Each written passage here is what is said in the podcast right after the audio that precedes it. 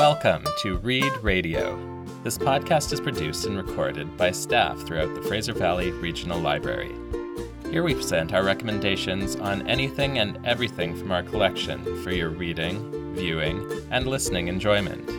We post new episodes to our website and SoundCloud every two weeks.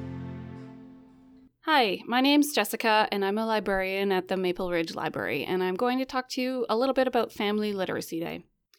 It's coming up at the end of January, and our libraries are celebrating with fun programs for the whole family. One of the themes of Family Literacy Day is Let's Read Together.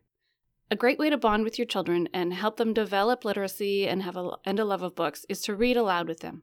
Not just when they are little and can't read yet, but even in later years when they can do it on their own. It's so great to work through the chapters of a longer novel together as a family. I remember my mom reading to my sister and me when we were little. The Secret Garden, The Little Princess, and The Hobbits were amazing, and I remember them well.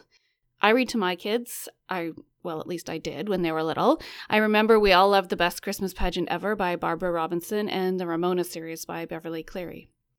There are many good reasons to read with your kids. Jim Trelease wrote a book called The Read Aloud Handbook.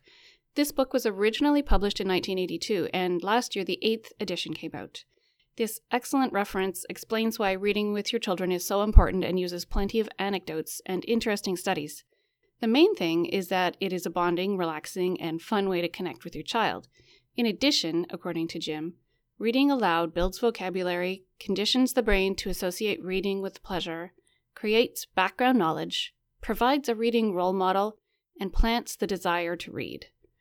This book includes a huge list of reading suggestions for children of all ages up to teens. Every edition of the book updates the reading suggestions to include recent publications. So visit the library on Family Literacy Day and participate in fun activities. While you are there, pick up some great books to read as a family. Library staff will be delighted to help you find something if you're not sure what to try. Visit our website for listings of more activities going on in your library. Thanks. Thanks for listening to our show.